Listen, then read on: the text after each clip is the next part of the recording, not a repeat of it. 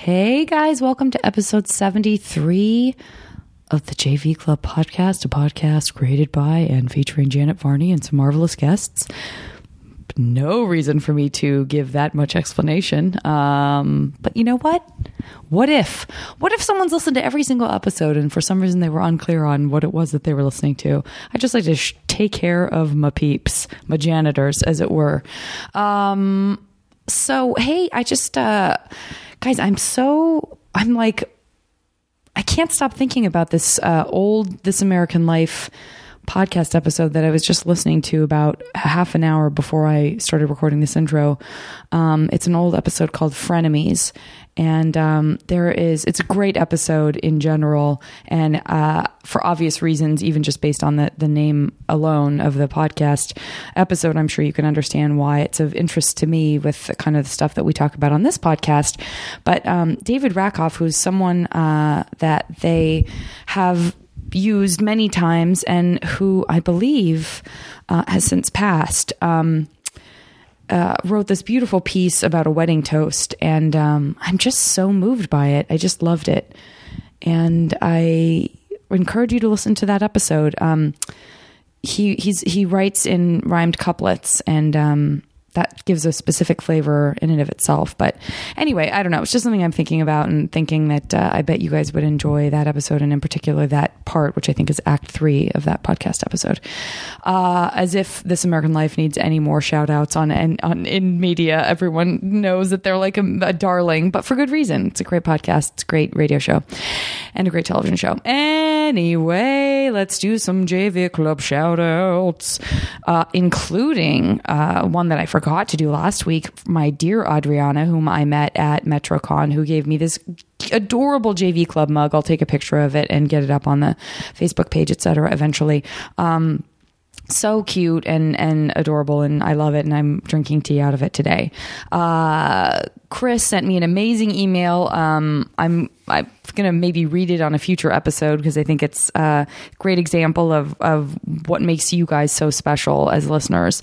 Um, Laura H, thanks for your email. Esteban on Twitter, thank you for uh, your kind words. Ariel, it's been fun uh, having some exchanges with you via email. On Edda's Nerdist page, I want to thank Vincent, uh, PJ, Todd, Scott B for pitching the Edda and Loretta Devine show. Couldn't love that more.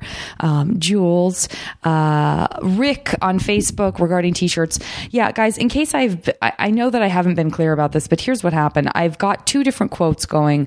Um, one of them is a friend's company, and one of them is uh, sort of more of a company I've just used before. My tea is ready, so you're going to hear some peeps in just a second from the teapot if if the sound carries enough.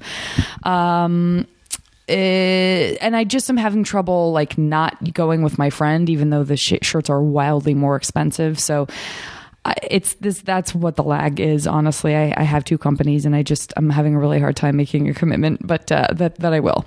Uh, mike w thank you for your facebook uh, photo of you in your weird science shirt. Love it. Alexander on facebook. Alyssa h on facebook. Now alyssa i, I said i would and i'm going to. Um, in the edit divine episode i did make a joke about pit bulls. Um, i said you know you don't want it to turn on you like a, like a pit bull. And it was completely and entirely a joke. Total fabrication. I, I absolutely am very sorry to exploit the negative stereotype about a pit bull for uh, comedy's sake, but I did want to just say, you know, that's an ir- irresponsible joke. Uh, I make a lot of inappropriate jokes. Um, a lot of the time, I don't apologize for them, but you know, in that in this case, I, I think I will. You know, I I I think they get a bad rap, and uh, by no means was I suggesting, guys, that I actually believe that pit bulls turn on their owners. Um, that is not how I feel. Uh, so wanted to put that out there, and then Sean W, thank you for your Facebook post. Um, so that's going to be it for shout outs. I spent a lot of time talking about uh, This American Life in this intro, so I will leave you for the time being. But uh, I hope you enjoy this episode with Autumn. I think um, it's wonderful. I think Autumn's wonderful. And uh, I'll talk to you guys soon. Now entering Nerdist.com.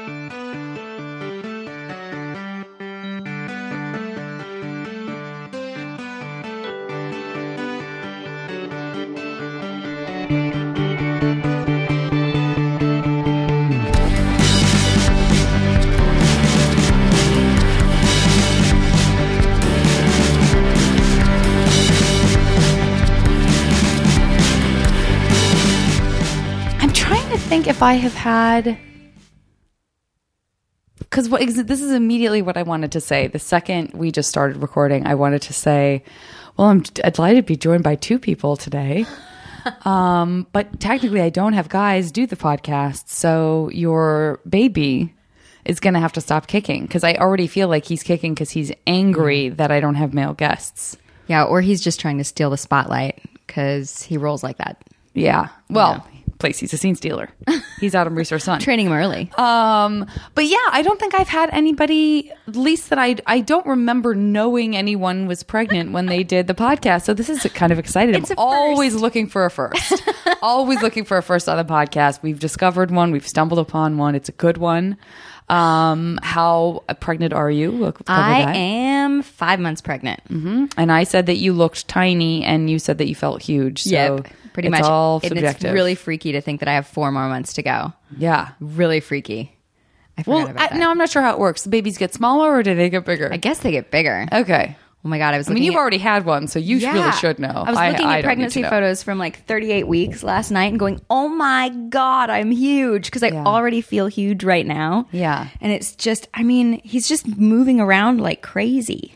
Is he has he been super wiggly? Like Yes. From from when did you start feeling him get wiggly? I like a few, like a couple months ago, I think. I honestly, it's all a lot harder to keep track of this time around because I already have a toddler running around and I just can't. Oh, I, I yeah, to- that's- yeah. No, I go to this prenatal yoga class. Which, speaking of, you're like, oh my gosh, there's three people in this room. I look around this class and like, there's ten women, but there are twenty people in this room. Yeah. which is the freakiest thing. It is so interesting. It's so it's so crazy, but we have to go around and we talk about what um what week we're on, and I never remember, and I always feel like a bad pregnant girl. Scott came over like he wanted to meet the baby. You know what? He probably does. Dogs. There's been like yeah, Yeah. dogs can totally sense it. Some dogs. and It's really he's- freaky. He's very well behaved. Having said that, that he's very well behaved, and I guess I can segue quickly over to him because I don't have a baby, and I'm not one of those people that thinks that my pet is my son, but um, I, I am his caretaker. We'll put it that way. I'm getting. Uh, uh, this is so funny. This is a a, a really lame. Uh, dorky parallel, but I am about to today, and then I want to get back to you. But today, um, after I get some dental work that I'm not looking forward to in any way, shape, or form. So thank you for distracting me from that. Uh, when I come back here, the there's a place where I take Scott to be boarded when I'm gone, and it's like way out past the Burbank airport, and it's this like ranch that's just like the best for dogs. Wow. It's so cool. They group sleep. There's nothing else like it in Los Angeles. It's just this great, loving place. Um, where the dogs are like super cared for. He loves going there so much that when he realizes that we're driving there, he gets so excited that he doesn't even say goodbye to me. Like we get out there and he just tears ass. I have to get this away from information from I you. will give you the information. Okay. It's wonderful, and they have. Um, I gave them as a reference when I started looking for a second dog recently, which these guys who listen to the podcast regularly know I've been looking to get another dog, and um, and so I gave them as a reference when I was dealing with this woman, this unpleasant uh, husky rescuer, and um, and so when I went to drop him off when I was going to be gone for like almost a month in Canada, they were like, "Oh, how, whatever happened to your search for the husky?" And I was like, "Well, I had to give up on that one woman because she's crazy, and um, now I'm going to be gone." So it just ends up kind of making more sense that I didn't get her. So it must have been meant to not be in, in this case. And they were like, "Well, the reason that we ask is because."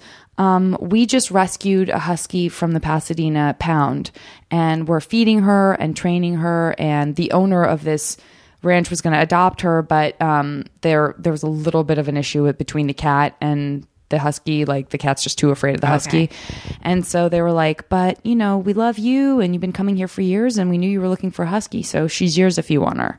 What? And they introduced me to her, and I was like, "But I'm just about to leave." And they were like, "Well, yeah, she can just live here, and she'll be with Scott the whole time that you're gone, and we'll continue to train her. And then whenever you're ready, um, if you decide you want to take her home, you can do some training lessons with her with our trainers." So I've had like three sessions with her since I got back. I'm in love with her. She's so well behaved. They've done an amazing job, and I'm just getting this dog, which now I can also take her whenever I take him to Paradise Ranch Am I supposed to name places that I take my dog? Yeah. I- that's not. Is that creepy? No. Nobody's gonna come and try to dog nap my dog because I No, people are going to get some very valuable information out of this podcast. I can't say enough good happen. things about. I cannot say enough good things about it. So now it's like a known place to her, also, which is so nice. Rather than That's like having a brand new dog, and then when you travel, you have to get them acclimated to a whole new place. It, it couldn't be more serendipitous. That's so. Are you getting her today? I'm getting her today. They're, Oh my- they're going to bring her here for an day. in-house lesson. I feel like I should have brought you a cake or oh, something. Oh, thank you. Listen, it's not more interesting or important than getting a second child, but that's what it made me think But of. my when we were child is not about- arriving today. That's true. God, I hope not. Um, Yeah, for many reasons, that would be. I'm not sorry I didn't bring you a cake. I apologize. I thank you for the apology for something you never in a million years could have known to do. I thank you. Um, but anyway, so okay, so we're getting back to you. So, it, so it, it- second pregnancies, um, a lot of people say are easier, and maybe it is because it's easier because it has to be easier because you just can't pay the same kind of attention to yourself or your own body when you have a toddler. Kind, yeah. I mean, I'm finding it to be pretty much exactly the same because I worked the entire. Oh, ah, that was noisy. I worked the entire time through my first pregnancy until Yeah. I was, I think, seven and a half months pregnant. So I was, you know, managing work, and that Yeah. was, you know, I think, On a show? Yeah, I was working on um, I was pregnant on No Ordinary Family. Gotcha. Okay. So I was distracted enough, you know. I don't remember you looking pregnant on I was. show. They made me pregnant by the end of the show, Okay, and I gave right. birth to a super baby. oh, that's right. Yeah. I do remember that I now. it was a glowing baby. I think so. and you know what's funny? It was actually supposed to like happen. I think I was pregnant for a total of like four episodes, and it was supposed to be more like seven episodes. But then our season got truncated, and they had to be like, okay, well, um, I know you were just three months pregnant last month, but now you're gonna have like a premature birth, and the baby's gonna come out, and this is what's gonna happen. super baby. Yeah, and it was it was a super baby. Was that a fun show to work on? It was. It was awesome. I'm actually I'm going to hang out with Michael Chiklis tonight, which is I, I just adore him. He's just like the He's sweetest. so great. Yeah, And we're love going, The going to dinner with him and his wife, and they're just an awesome, awesome couple. That is a delight. Yeah, I loved working on that show. But you were wor- so you were working pregnant. So Oh, yeah, I was working pregnant. I worked pregnant this time too. This time we hit it. I've been working on necessary roughness, and it's been we've been hiding it, um, which is Like I said, it seems like it would be easy to hide from my point of view because you just don't as seem long as that I pregnant. face straight forward towards the camera, I feel like you can't really tell. Yeah. But they did that right. The the most famous example of that being, I think, maybe Sarah Jessica Parker, right? When she was pregnant. oh was right, pregnant. that's right. Yeah, The yeah, yeah. creativity of the costume designer finding things that would hide her baby bump and all that yeah, kind of stuff. it's you just you know it's a laundry basket or a briefcase or whatever Mm-hmm. it is. Um, what? But what about your energy levels? And like, have you? It's fine. That's so cool. Yeah, because I've had friends who've gone through pregnancies where like the first trimester they're Oh, just they're asleep just- the entire time. Exactly, and it just flattens people. Yeah. I mean, it's definitely you know it's hard in certain ways. Like I went to Comic Con last weekend, and we with Thrilling Adventure Hour, Mm-hmm. and we did um, four shows, and I thought I was going to die. Yeah. and that usually wouldn't be. I mean, it takes stamina to perform that much, and you know, and we also had panels and signings, and it was a busy weekend. Yeah. but I didn't give it any thought about it how much harder it would be pregnant, and I was so miserable by the end of the weekend. I was just bet. like I crashed. Yeah. it was like it took me all week to recover, and I was like, "This is so pathetic." But at the same time, it's Oh you know, gosh, like trying I- to remind myself you're growing an entire person in your body. Again, you're talking to someone who left the second I could leave Comic Con. I was only there for I was there for Thursday night, Friday, and then Saturday morning. And I could have stayed longer. I mean, I finished my panel and like my events and the press and stuff. And I had a noon train from out of Comic Con back home and I woke up even after going to like three parties, I woke up at like seven thirty in the morning on Saturday and was like, I think I can get the earlier train. Like that's I was dedicated Get me to getting out, of It's there. like Vegas. It's too much, and Yeah, I also it's hate just Vegas. too much, yeah. That- I get overstimulated so quickly. Yeah. that I just can't. It's re- it's really intense. All of that energy pulsing in one place all weekend. Yeah, yeah. It It's a lot. It was a little much. Yeah. And now the baby misses it, and that's why he's kicking and dancing and wanting to get that back in him. Oh my god. Bless him. Um, okay, so how and so your toddler's how old? Two. And so and and how was he? How was he about the pregnancy? Does he get it? Does he sort of? Yeah, I mean, he definitely talks about the baby, and he goes, "I want to hear the baby," and he puts his head up and listens to the baby. But he goes, um, "What is my favorite thing? I want to open it." Want to open it? Want to see the baby? I'm like, doesn't work like that. Oh no! So then I, I I told him one time I was like, "Oh no, you can't see the baby. The baby's cooking." But then Oh, no, that's that's it's confusing weird, right? Because then when I'm like making eat the something in the oven, I'm like, "This is actually no, I shouldn't have used should not have used that metaphor." I think it's going to be confusing long term because then he'll say that every now and then. Baby's cooking. I'm like, mm, "No, that maybe." baby is gonna taste delicious. no, I need to find find some better better metaphors there. Well, Um, I get it. I mean, that's that's the tough thing, right? Too is that you want to be able to put something into terms that a child can kind of get their head wrapped around, but then you don't want to feel like you're misinforming them Exactly. or creating. It feels like there's that parent spiral that can happen where like you say one thing to sort of get through an explanation, and then that like cracks open this huge problem of like, oh no, now I've like gone down the rabbit hole. Now I really have to explain something. Oh yeah, it gets it. Yeah, we we were actually tossing around names for him and kind of being like, okay, what do you think about this and what do you think about this, and told um, our son Finn a couple of the names, and since then he's thought that he thinks there's two babies in here and these are their names, like, and I'm like, it, no, it's and there's like no way to explain it at this point. yeah.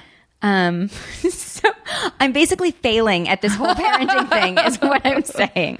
I don't think that as a two year old he's going to be terribly scarred from the confusion of the baby cooking. I think No, he'll, he'll be scarred fine. from like having to share his life with another being, and that's what will scar him.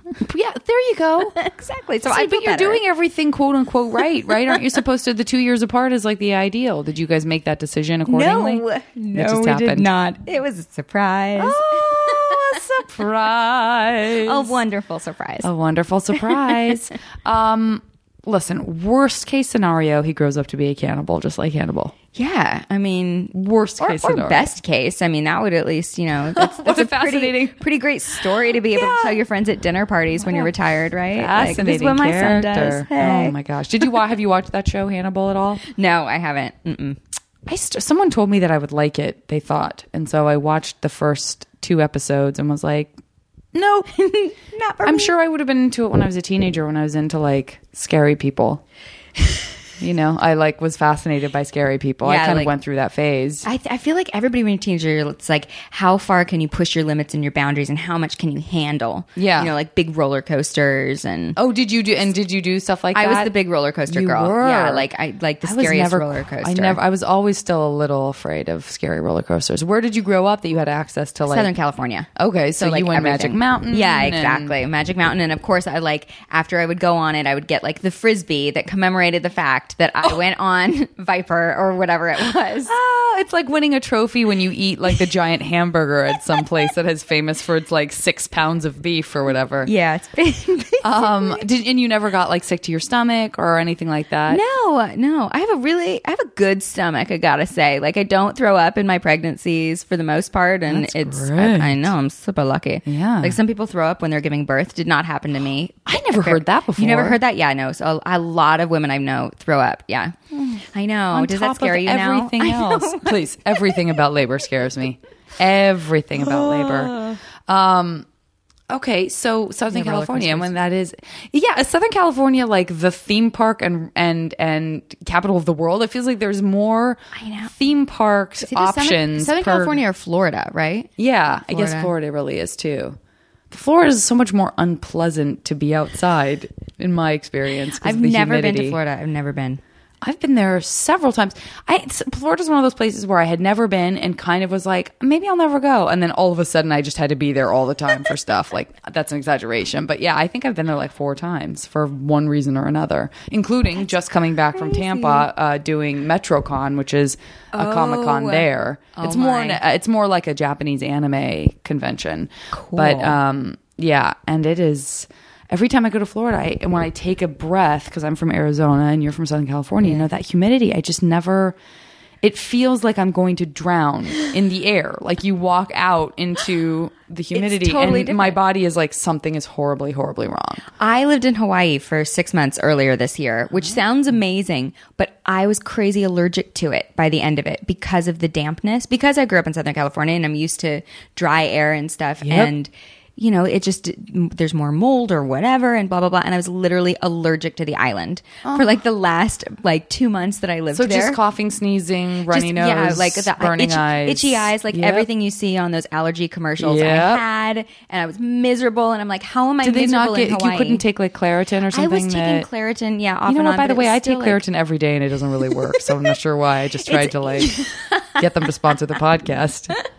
It's uh, because because Claritin is a sponsor of Yeah. the podcast. No, um, only. No, it it worked to some degree, but not really. I Yeah. mean, not day after day after day after day. Were you? And is that where was that necessary roughness or no? That, you were Hawaii Five O or something. the, or last the resort. sadly short lived, like so many series I've done. So sadly, well, short lived last resort. Is it? What was it about? And I apologize for not knowing. Submarine. It was a submarine. It was a political thriller, and um, the world was on the brink of World War III. It's a submarine. They go rogue after basically sort of standing up for their morals and refusing to fire on Pakistan, the nuclear submarine, and they take over an island in the South Pacific. And basically say we're we're not leaving here until we find out what really happened. You know, something's fishy. Interesting. Yeah, it was a fantastic It pilot. sounds really good. I'm so embarrassed that I don't even know. Eh, I, there's a lot that I miss. You know, if I don't audition for it, or if I, you know, like, what is that I just won't necessarily know what it is. Yeah, but- it was it was on. We, I think we did 13 episodes last year, and it starred Andre Braugher and Scott Speedman, Oh, and um, it was it was a really good show. It was definitely the best the best pilot script that I read Yeah. last pilot season. I thought it was just uh, phenomenal. Um, but I think it just you know it just didn't hit its stride. But I got to live in Hawaii for six months, and that was an amazing absolutely. experience. And what, and what was your character? I played a what was I? I was a um, an arms dealer. I was I came from a big money family, and I was sort of like the um. It was written as a male role originally, so she kind of had this sort of ballsy, brash Nice, quality, I and like she was it. a saleswoman, and she sold weapons. And then the world was on the brink of World War III, and then she ended up being the only person who could sort of take down the government and try and figure out what was going on because she was the only person who had access. it was a great character. A hold of this. It was a great Can I see all 13 episodes? I think it just came out on DVD. Is it frustrating to will be frustrating to the viewer as some great shows have been where you don't know you're getting yanked so you're you you're left No, the got- feeling they- you kind of got ABC to gave us you got to end it the way end you, it. wanted to end it. Yeah. Okay, great. Yeah, which was really Oh, nice. I'm excited to see it. Yeah, the last cool. resort. Last resort. And you got to live in Hawaii. Had you spent much time? I'm not proud of this at all, and no one will. I'm, I've been so many places in the world, and I still have never been to Hawaii. You've never been to Hawaii? I know. I don't know what. You know, in all of my like romances and all that kind of stuff, nobody has ever said, like, I haven't ever, it's not been this like fierce thing that I have to go, this place that I have to go. I think it was like Yeah. one of those places where like everyone goes to Hawaii. I'll get there You'll get eventually. there. And then it just hasn't happened, hasn't happened. No like boyfriend. I mean, I, uh, Chris at one point was like, you know, we got to go to Hawaii. And then we just went to Paris instead. You know what I mean? There's just always some other place that we went instead. So I still haven't been. Oh, you'll go. You'll go. I feel like I'm the I'm a, I'm the last Hawaiian virgin. it's almost as embarrassing as I'm sure unnecessarily someone would feel admitting at my age that they were a virgin. you, you do seem embarrassed. Yeah, no. I mean, I think you've got time. You've got time. You You're never young. know. You're young. You never know. It's beautiful. I love Hawaii. I had actually lived there when I was 17. I had a boyfriend at the time, 17, 18. I had a boyfriend at the time whose dad was a contractor and he was building a house over there. And they uh, offered for us to come live in their condo. So I lived in I lived in their condo Not on Maui and I worked at a Sicilian restaurant waitressing, no hostessing. I couldn't even waitress. And and uh, at a gym, at a women's uh, no, I guess it was like a Gold's gym. It was a Gold's Okay. gym. So I worked Double jobs. So you had two jobs. So it wasn't Yeah. just like kicking back. no, no, no. I've I've always worked. I mean, when I was in college, I was working. I was waitressing at Jerry's Famous Deli. Oh, sure. Yeah. Delicious matzo ball soup. Very delicious. Very heavy. Lots of people don't know this, but heavy heavy to carry when you're a small girl. Oh, yeah. A matzo ball is like a baseball. It's like the size of my head. It's Yeah. ridiculous. Yeah, It's they're really heavy. big. That was the hardest part about that job for me at Jerry's Deli. To be honest, all of the plates were so freaking heavy. I guess they would be. It's We're talking corned beef sandwiches piled so high. That's like two, three pounds right there. Seriously. That is really funny. And I work out. You know, I'm a decently strong girl, but Yeah. That was hard. Yeah, that's. And how long was that that you worked at Jerry's? I worked at Jerry's, I think, for about a year, two years. A year, and I worked midnight shift because I would go to college during the day, and that was the only time that I could I could get a job. Boy, you put your nose to the grindstone. So this is all uh, Los Angeles. Yeah, all Los Angeles. Where? So what's the rest of your family makeup like? What was when you were a teenager? Who was who was in the house? Where, It was where were you? my dad and my mom and my little sister. And my little sister lives in Portland now, and um, and then my dad and my mom are still in San Diego. Actually, my mom is at my house right now helping with my son. Nice. which is amazing.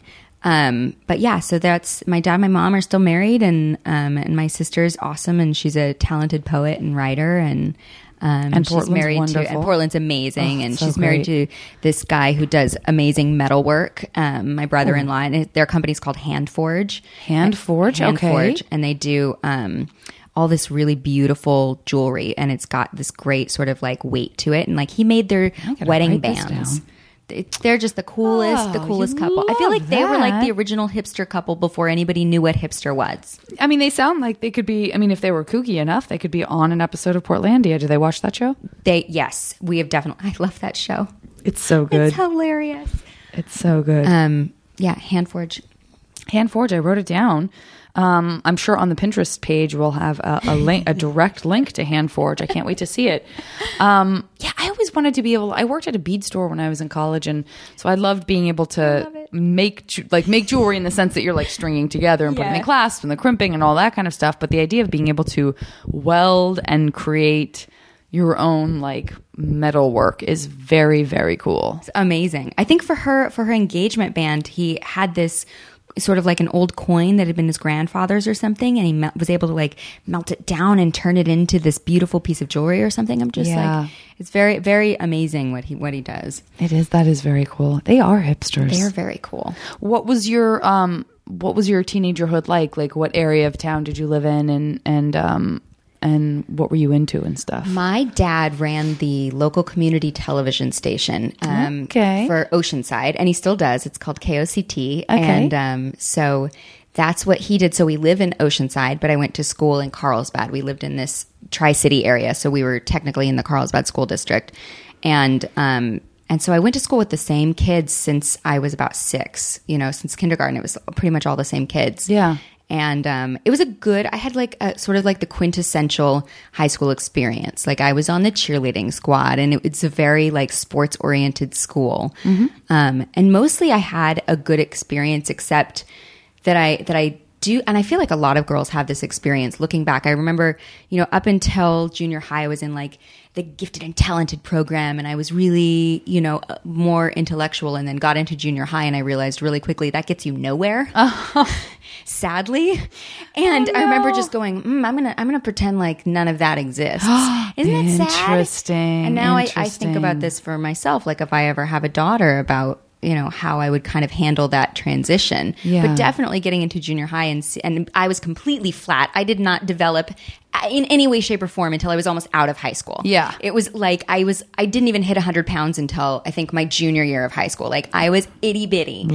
So I was looking all around and all of these girls, like the girls who were developing, and you're just like, oh, that's they're getting so much attention, and like it was very confusing. I Yeah. think, I think most people find junior high awful and confusing. Yeah.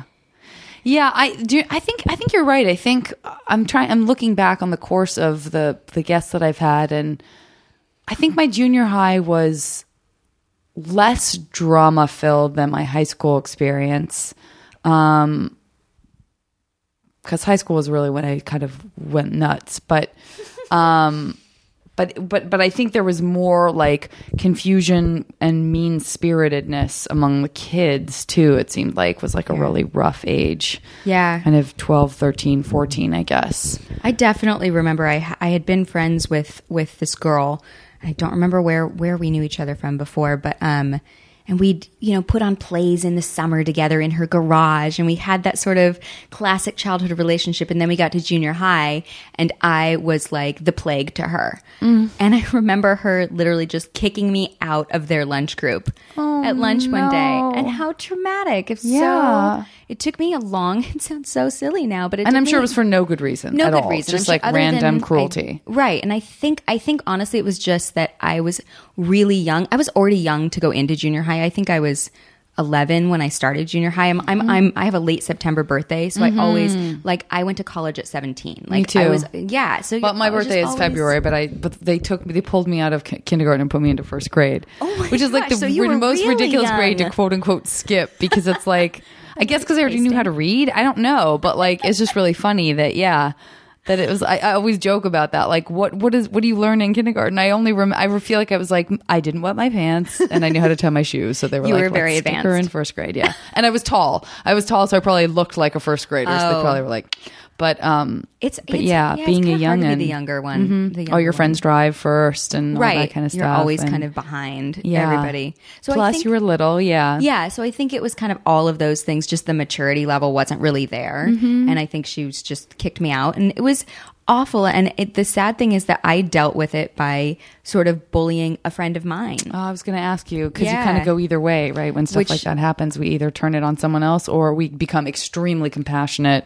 Yeah. immediately. Yeah, and I think I think I did a little of a little of both. Like that was the time that I became became a vegetarian, and I was all about animal rights, and like I joined PETA, and I look back and I'm like, well, it's because I felt powerless, so I was trying to give power to, you know, these voiceless creatures. Yeah. So it was a combination of that, and then also this friend of mine who I'd been friends with for, a long, and I've apologized to him profusely. Yeah. because th- he's literally the only person that I ever bullied, and I regret it so much. I And he was a boy. He was a boy, yeah. Was He it was- somebody from school or someone somebody like in from theater? Yeah. with me, and I was just, you know, just kind of did the same thing, just cold shouldered him. Isn't that awful? It's, it is awful, but I think we're all capable of it. I mean, we all have those. The, especially when you're younger, you don't know why things happen, and I don't think that you're going from A to B. no, you don't in know why you're doing yeah, it. you don't. I mean, for you to have that perspective now is very different than like when it was Right. happening. I'm sure you were just like, oh, he's so annoying, and I'm un- I'm unhappy being around him, so I'm just gonna f- completely ignore him or whatever. right? Exactly. I yeah. Oh, those crazy times. So when you got into uh when you got into high school, you sort of were eh, still in the mode of like, listen, it's not that cool to be smart, so I'm just going to hide my how smart I am. Yeah, pretty. I mean, pretty much. Yeah, it was just like it doesn't. It really got got you nowhere. It seemed like. Um, so silly. but I, I, you know, the funny thing is, like during summers, I was still I was going to summer school and I was taking college classes, and I Oh, didn't. wow. I didn't stop. You know, doing the things that I found interesting. I just didn't talk about them. Yeah. Yeah. Double life. It was, it was. It was kind of a double life. And I remember when I graduated high school, everybody in sort of my circle was like, oh my gosh, what sorority are you going into? And I was like, F that. I am so done with this. I am going to theater school and I'm going to wear all black and I'm going to like let my freak flag fly ah, finally. yeah. yeah. And I totally did. It's so interesting too cuz yeah, it's like the world that we end up being a part of in high school like eh, in the same environment i'm always so interested in what causes just exactly kind of what you were saying about the boy and the bullying and the girl who did that to you and stuff. Like how all the different things that come together in our own personalities but also in our own upbringing and our own social context that you know would make someone else in your same similar situation totally rebel against all of that and become the i guess the kid that i sort of did which was like you know smoking clove cigarettes and you know wearing black lipstick and stuff in high school Yeah. or was that just but but like i but but i can't pat myself on the back and say like oh i was re- rebelling against the idea that that you know that it was cool to be in sports and stuff because that wasn't something that i aspired to that i mm. then rebelled against I thought that what I was doing was the cool was like the the, the socially cool thing to do. So it's not like I was like doing something more advanced or like I was more evolved than you because I went Right. that way. I was completely infatuated by that group and that's what appealed to me. So I, you know, Right. conformed to that, I'm sure. Right. But like, I, it's interesting, like what what, What sort of takes you down those roads, how those things come to be. Like, would would I have, you know, what, had I not really just like been completely in love with this one girl who was so that that like I wanted to be exactly like her. If I hadn't met her when I met her, would I have necessarily have gone down that same road? I don't know. It's hard to say. Interesting. I think that's such an interesting thing that you just touched on that idea of that girl crush, that Oh, first yeah. girl crush that you have that it's it's not sexual necessarily, but it's just you see somebody and you want to be her. Oh, yeah. And it's it's an obsessive thing. For me it was a girl at camp. Yeah. It was one of the camp counselors, same age, and I she was just so cool. And her name was Amber and she had really really dark hair and it was her and her best friend were counselors at the camp Mm-hmm. and they were just the coolest. I just listened to the, the, the I don't know if you listened to the This American Life podcast, but the, they just did an episode on camp. And it was really good. Oh, it was so it. good. Yeah, you should check it out because anybody, I mean, they specifically were talking, they're, they're they spend most of their time uh, on the episode talking about like the really specific long-term summer camp experience that to me in my mind a lot of east coasters had um, I think of it, and, and it's not said uh, explicitly on the podcast. And in fact, the podcast is takes place in Chicago, so I don't even know if they were like in. I don't remember where, if they were going up to like the Berkshires or wherever. But in my mind, as I'm listening to it and listening to the the accents and stuff, I have this sort of idea of an upper middle class family potentially Jewish. I don't mean that in any kind of a bigoted way, but that that that sends their kids to camp. They go to like these sort of prep schools, and then they go to this like wonderful camp where they're there for like the entire summer or at least like a month Yeah. away, and they've got their cabins and all that stuff. And and they talk on this one. I, it's always fun when I just tell someone else's like talk about someone else's podcast on my own podcast, but um, but they talk a lot about, but like particularly because of what this podcast kind of encapsulates too. Um, it was a, it was a really extra interesting episode to me. Was like that these the, these girls are like they talk about how some some kids just live for camp. Like they spend their whole school year kind of putting up with their friends at school, fantasizing about their camp friends and their camp experience and Where how they much can, it like, defines really their be lives. themselves. Yeah. Wow. And that's more interesting and more adventurous and all of that. But like, did you go to camp regularly? Did you? Because I only went to like a couple of camps and it was never like I always went back to the same camp every year. It was just like, this year I'm going to, believe it or not, computer camp I went to one year. That's Nerd awesome. That's alert. Uh, you know what? One of my favorite classes I've ever taken was typing in seventh grade, and like funny. I know how to properly type. I have like a really good what is it words per minute? Yeah, I think I like, do if I too. needed to be a secretary, I could rock that. I'm pretty good too. I did. I had to do a test. I when I first came out here, I temped for a hot second before I got dinner and a That's movie. awesome. And I was like, uh, you have to like they ti they that's one of the things that they like find out about you. And I wasn't sure, but I'd had all these grown up jobs where I was typing all day, Yeah. so it makes sense. But I had never measured it, and then I did it, and I was like, and they were like, oh, you're really good. And I was like, like, computer I'm camp. really good, patting myself on the back. Secretaries unite, like something about that feels, which is I, I eh, like feels sort of anti-feminist because you don't want to think that being an administrative assistant is like the end of the line, but at the same time. More power to a woman who wants to do that and is satisfied by doing that, and I have no right to say that's not enough. Who am I to say that? But yeah, fast. Did you learn how to type at computer camp? I did learn how to type at computer camp. Go computer camp. Yeah, at the same time, I think that we were, and maybe I've said this on the pop- podcast before, but I feel like we were in front of a computer maybe an hour a day, and the rest of it was just your normal like canoeing though. and yeah. For kids, more than an hour a day in front of a computer, That's maybe yeah, too much. It did feel weird it was like up in the uh, Arizona mountains. It was like beautiful mountains In front of computers. camp, and then you go inside this dark room where you're in front of a computer. You're right. It probably wouldn't have been that great to do it more with like the printers that make the like and like the green turtle.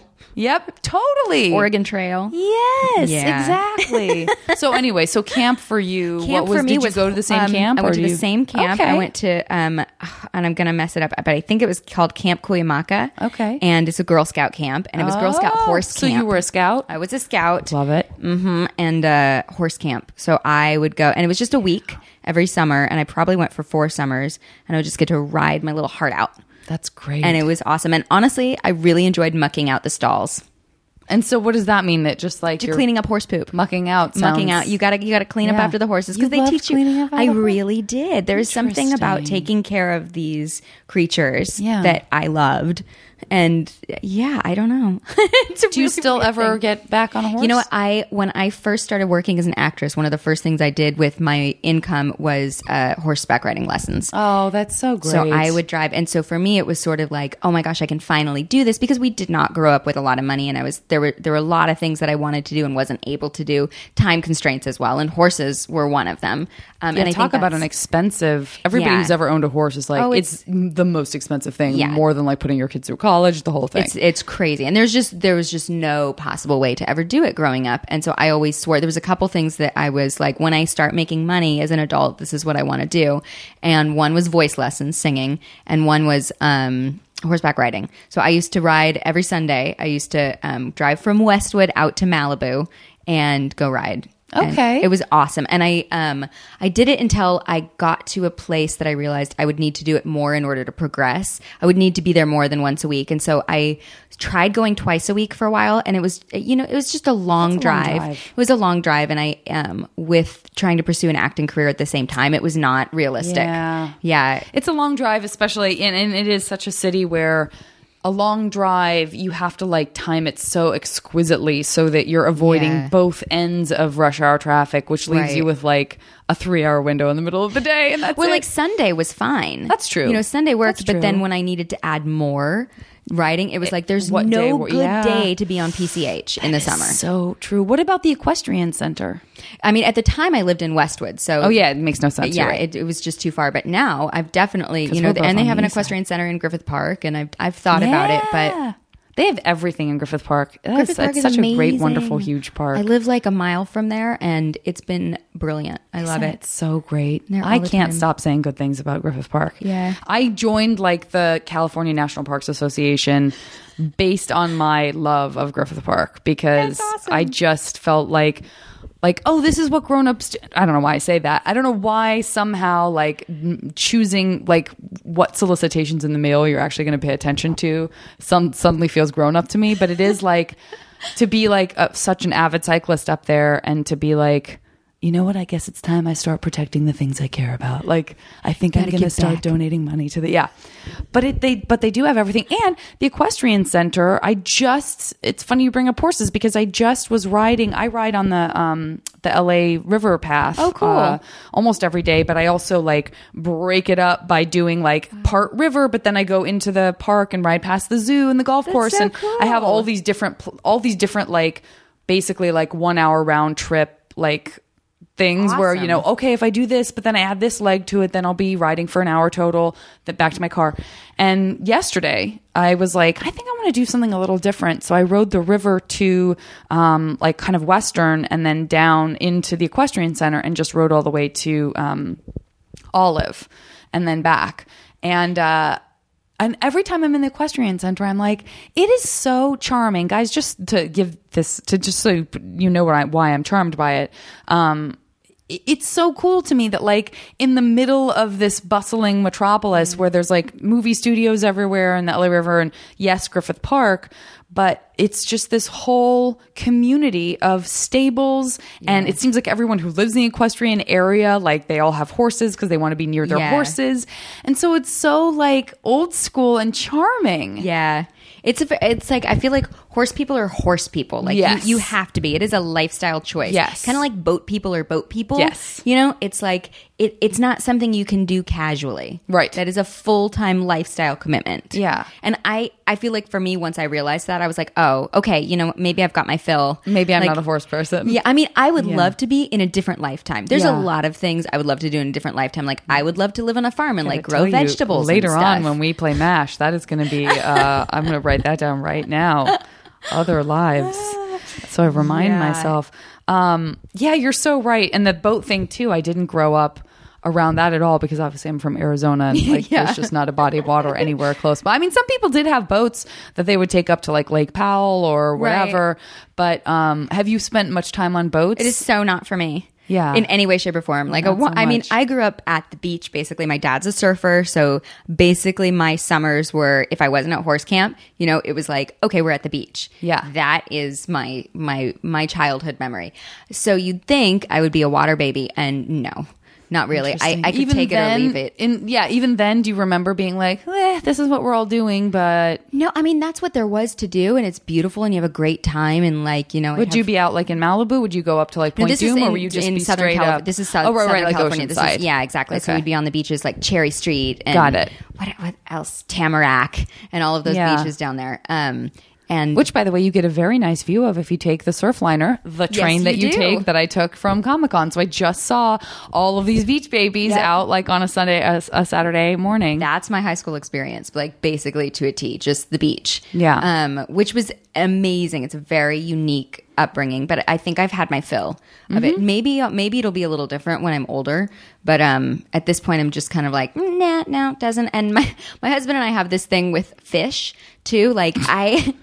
I don't like it, it's it's a little freaky, and you'd think growing up, it- basically in the ocean, it wouldn't be a big Wait, deal. what's freaky about it? I Talk don't to me know. about That's fish. like it's a you look down and there's a fish by your foot. Like how is that not freaky? It's- well, I will say this is that I am again probably growing up in the desert although we would go to to La Cañada and inevitably Ventura because I have family who lived on the beach in Ventura wow. every year we would do um we would be there at least a week but um I also have this kind of weird I mean like fa- but I'm fascinated by it like one of my favorite things to do in San Francisco would be to walk along the bay at night and give myself goosebumps just thinking about like the world of sea creatures that are like if I just accidentally fell in You're amazing. I would just be in their world like I'm sorry great white sharks? What? Like in the bay? Oh my god that's terrifying. But I liked it was almost like seeing a scary movie. Like I would walk along it like n- like Yeah. what if I just fell in? Oh my god what if I fell in? Oh my and, like get chills and stuff. But it is My- fascinating and so strange and like I do not feel I belong there. So I will agree with you on that count.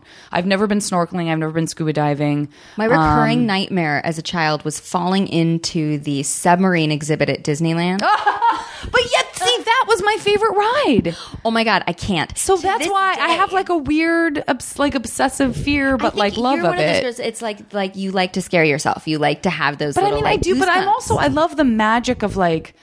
I love watching like the like docu like nature documentaries, like stuff like that. I love the undersea stuff. I love the like depths of the sea, scary prehistoric like fang fish. But I also Yeah. love Finding Nemo and like all of the beautiful fish. I used to have fish, not in like an aquarium. Talk about being a certain type of person. They're like aquarium people.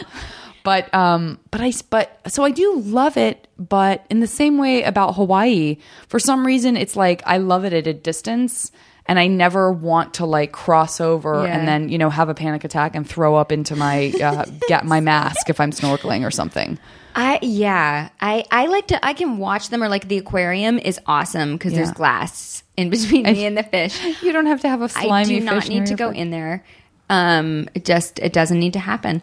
Um, I uh, the weird thing is I have like some really great. So like I lived when I was living in Hawaii when I was seventeen. I I we would go snorkeling all the time, and we knew all our little spot, spots on the island. And there was a place where we would go, and it was a big, almost like hole right off this reef that the sea turtles would swim in. So we Oh, would just it was I can't believe that I did this. I think I was just young enough to not like to kind of still have that bravado. Yeah. Um, and we would just go swim with like these 30 sea turtles at Oh once circling all around us. and it was like a local, amazing. it was, a, it was so cool. Would I do it now? Hell no. Like it sounds so- terrifying But it's to me so right now. interesting that that you would think that yeah, you, uh, to your point, you would think that if you grew up in that environment and that was something you were comfortable doing younger, why would it then later become something that you wouldn't be comfortable with? I know. I wonder. I, I think Given my a, a life just latent fear, so like some much. some hidden memory of like a turtle biting you, and you wiped it out of your mind. Oh my god. Okay, so here's the thing. So for my honeymoon, I was like, okay, we're gonna go somewhere fabulous. We went to Bora Bora, and we went, which we'd never been on a vacation. We've been together for seven years, and like literally never taken a vacation together. We're like, we're gonna do it up. Yeah. Went to Bora Bora, got one of those huts that's over the ocean Oh, there. sure. And I'm like, this is gonna be amazing. We're just gonna jump off into the ocean. It's gonna be awesome. I think I did it maybe five times, and like was about to have a panic attack. Wow. Because I was just like, no, I don't know what's down there. And then, it, and then at night, Is like, it clear? Is the water clear? Yeah, though? it's totally clear. It's That's almost- gorgeous. it's, it's gorgeous, but the clear water is almost scarier to me. Like, have you seen that movie, The Beach, with Leonardo DiCaprio? No. Oh my god, it's um, it's uh, it's so good. It's I think Danny Boyle directed it, maybe. Um, who did like you know Yeah, yeah, Slumdog yeah. Millionaire and all these like, and his style is so interesting. And I, a lot of people say it's a terrible movie. I really like it. It's one of those movies where like I always end up watching it if it's on. Yeah. it's. I'm not saying it's a perfect movie, but um, but one of the things that happens is they live in this really like Id- idyllic place that no one knows about in off Tha- in Thailand, I think, and it's this like hidden island, and um, and the water is super clear. But then, so then when there's like a shark, it's like you just see it perfectly, and there's something so much scarier Oh about God. like the seeing the shadow of the shark like moving through this clear water is like oh, it's so much worse than if you couldn't see it somehow. Oh my god. Yeah. Okay, so so you could see everything, but war. When I imagine, I've never been there, but when I imagine it, I imagine for some reason clear water that like there isn't anything right there because it's just like the beach and Yeah, sand. that's basically what it was, and it was gorgeous, and you know, it was. But like, I went snort, so I went to a different part. I, w- I was a different island over there, Moorea, and um, I got bit by a fish. You I Was, yeah, I was like, I finally geared. I was. We went and rented the snorkel equipment, and we're like, oh, these fish are so. you can cute. finally ju- now you can justify in retrospect all of the un- discomfort that you felt for no reason. I was like, I knew I was afraid of these these assholes for How some did it- reason. what and, and what wh- I- what fish it was, was, it? a little did it- tiny yellow like Nemo fish. I'm not even kidding. Bit It- you? It bit me. How bad did it hurt? I mean, it just bit my hand, and I think it was more just like that fish bit me. I think. I was just indignant. In fairness, you were a visitor on his turf. and that's that's actually what they told me at the island. They were Yeah. they were just kind of like, mm, "You're not local." Yeah. and I was like, ah, "It's probably true." Yeah. Yeah. I'm also afraid of slash fascinated by jellyfish. oh yeah. Like they're so They're beautiful to look at, and I can like the aquarium in Long Beach. They have such a spectacular jellyfish exhibit, and I can just stand there. It is so calming to me. Yeah. There was a point at which I was like, speaking of like rich girl fantasies, like if I had money, I was like, I love, I am so calmed by looking at iridescent jellyfish. I am, it's more calming than like any drug you could take. Yeah. It's just the most soothing thing I can imagine that I was like, I would have like a, like a wall of jellyfish where I could just like go in and turn out the lights and just like snooze it up to Oh, the yeah. jellyfish. But I'm also incredibly terrified by the idea of jellyfish. Yeah, you'd have to not touch them. Sticky, stingy. I think this is why they invented lava lamps. Like, oh! right? Oh, you're so right. Because they're low maintenance, but it's Lava like looking at jellyfish. That's really interesting. I my never theory. It's my theory. I'm putting it out there. I like it. I never You need a giant lava lamp, is is what I've discovered about you today. Yeah, I I can't, and yet I don't know if I can get past the past the cheese factor of It's a lava lamp. It is a lava At the end lamp. of the day. But just tell people it's jellyfish. You know, people will be like, "Oh, nice those are my lava lamp," and you say, "No, those are Those jellyfish." are actual jellyfish. I wonder who would believe that. One of the things that I love about this getting really inside, I'm only going to say this really quickly, but one of the things that I love about testing at Warner Brothers is that the the lava room where you like, you know it's just like a, a country living room that you test in front of all the people God. at Warner Brothers instead you probably just get straight offers now, but um when you test at Warner Brothers, it's like the nicest group. They're super warm. They're super sweet. Everybody's Yeah. just sitting on big fluffy couches. It's like they're the, the you know there's a beautiful like trees and and uh, grass outside in the window. It's the Yeah, yeah, yeah. opposite of those like weird auditorium like Yes. Gross dark slideshow kind of rooms. and there's that tiny, tiny little waiting room with like tea. yeah, and, yeah, and th- they have lava lamps. There's like three lava lamps in that room How in, have at I Warner not Brothers. ever noticed the lava It's lamps? really I know because. I've been terrified every time I've been in there. They really do their best to make it soothing. They're like a. It's almost like a bed and breakfast when you're waiting to go in. It's like, oh, hand sanitizer, They're really Kleenex. nice. They have you want some everything you could possibly what could you possibly want or need? Except they put all of you into this tiny room, and you just have to look at each other and It's wait true. to see And whose name they're going to call kind first. of can hear like if you don't have Yeah, headphones you in, can you hear. kind of can hear what's going on. Yeah, which is which which can be good. You can get some like sneaky information as to like what's hitting. Oh my gosh, I'm I can't do that. It just makes me so like in my head. I get stuck in my head if it's like I just heard laughing. I just heard laughing. She's really funny. Why am I even auditioning? It's You know what's so fun? I remember auditioning for um, Always Sunny in Philadelphia, and there's been a number of shows that I've auditioned for right after the girl who eventually ends up getting it. Um, I feel that I also have had that experience. But sometimes you are the girl, and then you get, Right. you kind of leave knowing I, they just spent 20 minutes with me. I wouldn't want to follow me because I've been that girl so Right. many times. You're all, Right. you know, one or the other. like, it's like, okay. Yeah. Yeah. But it's always sunny in Philadelphia. I went in for right after Kaitlin went in for it, and I remember hearing the whole audition and going, "Oh, she's brilliant." going, "Oh, she's gonna get this. She's fantastic." And same with uh, Cougar Town. I went in right after Busy. Oh, we were hanging out in the in the waiting room. Yeah, and- because you guys do thrilling together and all that good stuff. And then and she went in, and I was like, "This is such a Busy Phillips part. She's gonna kill this." Yeah. and I have to go in right after her. Awesome. And likewise, I'm sure with other people and you, like Autumn killed it, and you got it, and you were on the show, and It is and fun- it's true. You are so different than those two other girls. It's always nice Right. when it's like you don't. It's not like your nemesis in the. It's the exact Right. same. You know, something about the way you act is so similar, or like whatever, to be a different kind of a type. I don't. I don't feel like there's anybody in the industry that I'm like constantly battling for one I don't part. have that either. Yeah. Yeah. there are people that that I have people like assume that I must always go up against. Yeah. and I'm like, you know what? I've tested with them once for one show. Yeah. and it's either been that I've been working or they've been working or whatever it is that's different enough about me might Yeah. have made sense in that sliver of a moment of that Right. character. But there's that in general. I feel like this is so show busy, but in general, I feel like. um yeah, there are. It's not like the There's not a lot of crossover. yeah. Yeah. And I wonder if that's true for more people than we think. Like that there's that we are all kind of maybe we are unique in a way that by the time we get to the testing process, they're really interested in giving three very different takes. Yeah. Rather than like, here's three of the same person. I mean, I Pick think so. Every every time I've been in recently, it's definitely been like you know, it's just complete. Very, it's like very di- completely different different flavors. It's good. Yeah. It's good. It helps with like how excruciating this world can be sometimes. Oh yes. Um, so God, I'm I'm really into thinking about this whole undersea uh thing. I did love the submarine adventure. oh my god. I Would you I- go on it if coaxed? I, yeah, I would. Oh my god. and I I haven't But had be like, to really be like put in that dilemma in a really long time, but now with kids i'm imagining gonna get there sooner than i than i think i am really i gotta admit i'm really scared Yeah. really scared i know they're not even real fish and now it's something different. Right now, it is Finding Nemo. oh is it Yeah, it's See, not I that even- it, for a long time. The, the submarine was closed. See, I'm gonna have to go on this yeah. because my son loves Nemo. He went to the zoo in Griffith Park yesterday, and they have Nemo on the carousel, and that's all he talked about last Oh. night. that he rode Nemo and he went up and down, and then he got I don't know. It's like this is the universe's way of making you face your discomfort about I fish. Do you eat fish? Yeah, I do. Yeah. I do. I, I like, you know what? I watched, okay, Top Chef, that show. I used to watch it, and there was a girl on it who gave a quote at one point. She was like, I love fish. I love to cook with them. I love to eat them. I love to swim with them.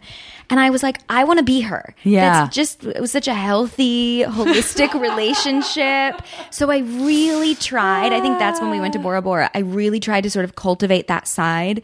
And in theory, like when I'm thinking about it, I'm like, it's gonna be great. I'm gonna go snorkeling. It's gonna be great. Then the second, like any part of me touches the water, I'm like, I am freaking the F out right now. So what do so okay, so horseback riding is something that you loved but you haven't necessarily been doing with the same kind of regularity that you were doing when you were doing it weekly. Yeah. Um snorkeling and being around fish is something that you uh wish that you had more comfort with. What's what is your comfort zone now in terms of like the sort of in between? Is there something that you do frequently, more frequently than horseback riding, that you feel more comfortable doing than snorkeling? oh my a, gosh. like a hike or like, adven- a Yeah, I mean, I go hiking a lot in Griffith Park and yoga. I do a lot of yoga. Um, yeah, I, I grew up camping. That was a big, big I thing for I me. Camped more. Wait, that is my childhood. Like that was what we did. Um, the redwoods all up and down the California coast. I think I've camped at every campsite in California. Um, That's super cool. which is awesome. do you fish? Speaking of, Um, like, I, like have you yeah, actually- I, I haven't, never I haven't been, in a while. Yeah, you know what was really cool? My sister, we both my sister and I were vegetarians for most of our life, and I started eating meat again in my twenties, and then she in her twenties decided, you know, it was going to be better for her health to eat, um, to eat meat. But What was she- that your decision also? Like, what was your process of deciding not to interrupt? But Uh, well, I realized that what I believed at 11 wasn't necessarily what I believed at 21 Mm-hmm. and that I had more of like, a, I believe in natural foods and, Mm-hmm. and, you know, kind, kind meats, I suppose. Yeah. As much as, as much as that can yeah. be a thing. And so I, yeah, so I transitioned back into eating fish and then eventually back into chicken. And now I basically, most of the time I eat vegetarian, Mm-hmm. but I, I'm, I'll, I'll try anything at this point. Like I'm more of a foodie. Mm-hmm. Um, but my sister, it was, you know, more for her health. And she decided if she was going to go to eat meat, she was going to catch it and kill it and cook it herself. That's really impressive. Isn't that amazing? Yeah. So we went fishing. We went out on a fishing boat in Oceanside and we caught some big, I don't even know what they were. and, and, you know, when we Listen, killed you them were on and like helped but- and, skin and them and boating everything. isn't even your thing. No, but it was odd, like having that experience with her. Yeah. because it was a more sort of spiritual Yeah. journey for her to go on. Yeah. um, was a really amazing thing. But that was the last time I went fishing, and it was. I, it's going to be pretty hard to top that because it was an amazing It experience. sounds like it. Um, but I'm going camping this summer. I haven't been in a little while. We're going to go to Big Sur. Oh, that's so great. Yeah, I'm really excited, and I really want to rent a teardrop trailer. Yeah. Oh, yeah. Right? Oh my God. Do you get Sunset Magazine? Yes. Did you read about that? They just had an article about like trailer options. It's on. It's on. it's like literally. I saw so your Sunset good. magazine here. I literally have I it. just read it on the plane. me. That is so great. I just read it on the plane. All those cool options. In fact, I'm dying to go to the trailer park in Bisbee, Arizona, because know that's. I used to spend tons of time in Bisbee. If you've never been, it's charming. Just go when it's like fall or spring because the weather's nice, not too hot. But um, yeah, super cute. Like So perfect cute. place to have like a hipster like shishi trailer park or You whatever. need to have your birthday party there. I could have my birthday party should. there Oh my a destination birthday party. I Uh-huh. don't know if I'm there yet, but I did make everyone come to. I do like more birthday party stuff where, like, the not this last year, but the year before, I had my birthday in the park like a child, like in the afternoon, because I'm not like a huge drinker and I'm not like a huge late night partier. Yeah. And so for me, it was like I would so much rather like eat food outside at like four o'clock in the afternoon and like run around like a uh-huh. fool. we are birds of a feather. That's what I, for my 21st Right? birthday party, I took friends camping. Oh, that's so good. And I remember somebody Yep. brought somebody brought like mushrooms or something, and I was pissed because Oh, yeah. I was like I was like How dare no, you turn it's this not into a drug about experience." that. Yeah. it is about being outdoors and you know ah. together. And I was really angry about it, and it was sort of like the anti twenty first birthday party. Yeah. I don't even think I ah. drank. I don't think so. I think it was just like I want to be in Joshua Tree around all the rocks. Yeah. It's so good to have that connection. And that's one of the things that someone just recently asked me for a job if I would move to New York. And I was just like, there was a time when I first started doing this, maybe, you know, I mean, I guess it's been like nine years for me now, but when I first started doing this, that I was like, yeah, I think I, I, you know, I would for the right job. Yeah. And now my lifestyle is so much, if not more important to me than doing, uh, than, than my work. I mean, work is super important, but boy, there's a lot that I would not be that delighted with living in New York. And I love New York, but it's just not the same. It's a yeah. It's very, very urban. It's a lot to to kind of ask people to sort of pull up roots and reestablish themselves for something that you don't know is going to stick. Oh, for sure. Either, you know? For sure. I- and it's yeah. like you don't know what's going to stick, and you're also afraid that it will stick in a way. yeah, You know, that yeah. it's just going to completely change your life. And yeah. oh, it's tricky. I had a taste of that with moving to Hawaii earlier this year. that Sure, I thought it, I'm I was like, it's gonna be, it's gonna be great, it's gonna be fine, and it was totally different with a young child, and with you know now I have a family and roots, and we're very tied and established, and Yeah. um, and it was it was really difficult emotionally, and so we as a family came to the conclusion that it's like I can't do that for a network show right now when my kids are this young. It was just not. It, it's it was just really it's really hard having everybody apart and being away from your support system. of course. So yeah, listen i'm I, I completely understand that and I can't I feel that way without having a family like that. I it, as just me myself and I I You're- still I feel mean, just like look around oh your place. You're super established, and you have this amazing home. And I like to nest. yeah, But you know what? I will say that, like, you know, living out of a, because it was temporary, like being, you know, we're being at the Sutton in, in Vancouver or being uh, at the Soho residences in, in Toronto, which are just like efficiency apartments. Nice. Not the Sutton so much, but it's a little better than it used to be. But the, but the, but Soho was a really cute, like, kind of sizable little apartment, Yeah. like a separate bedroom and, you know, kind of a big place. And, um, and it is amazing how quickly we can adapt to, it's like well this is this is what i've got this is what i'm living with and Yeah. you do realize like how little of your stuff you actually require Right. but i also come back here and i'm like i love my house and it's great to so you know Yeah. it's ad- I, adaptation or adaptation what yeah adaptation what no adapting is uh i just turned it into like adapting a uh a, a, a book to a movie um but like yeah, I think it's relative to knowing something is that you still have that waiting for you. Like I don't know, think Yeah. I, I don't think I could be so nomadic that like I didn't ever have this to come home to. Yeah, I, I think at the beginning of my career, I felt like I could. Mm-hmm. I definitely had that gypsy streak and just like wanted to travel as much as possible. Um, and I still have part of that. Like if I'm if I'm in LA for six months, I get antsy. Yeah. like Yep. I got, gotta get out. Gotta Yep. get, gotta get out. Totally relate. Yeah, but it it is less appealing at this at this you know at this stage. Yeah. Yeah. This is, uh, I think we've got some, uh, hopefully I won't forget all of the things that we've already talked about that I can fold into this MASH game because I think um, there's some good, there, we can tap into a lot of this stuff. Uh, let's start with the with the sort of other lives um, idea that because you you brought up a couple of things um, so this is your alternate universe autumn where you get to have three very different lives whether that means like you know specific to a career or just like something that you would be doing all you know that you'd be doing all the time whether or not it's like a new career It's just sort of like alternate universe autumn three Oh, I love this. Okay. Um, I think one would be like hippie country autumn for sure. Mm-hmm, you know, I would be an artist. I would have a farm. I would have a horse.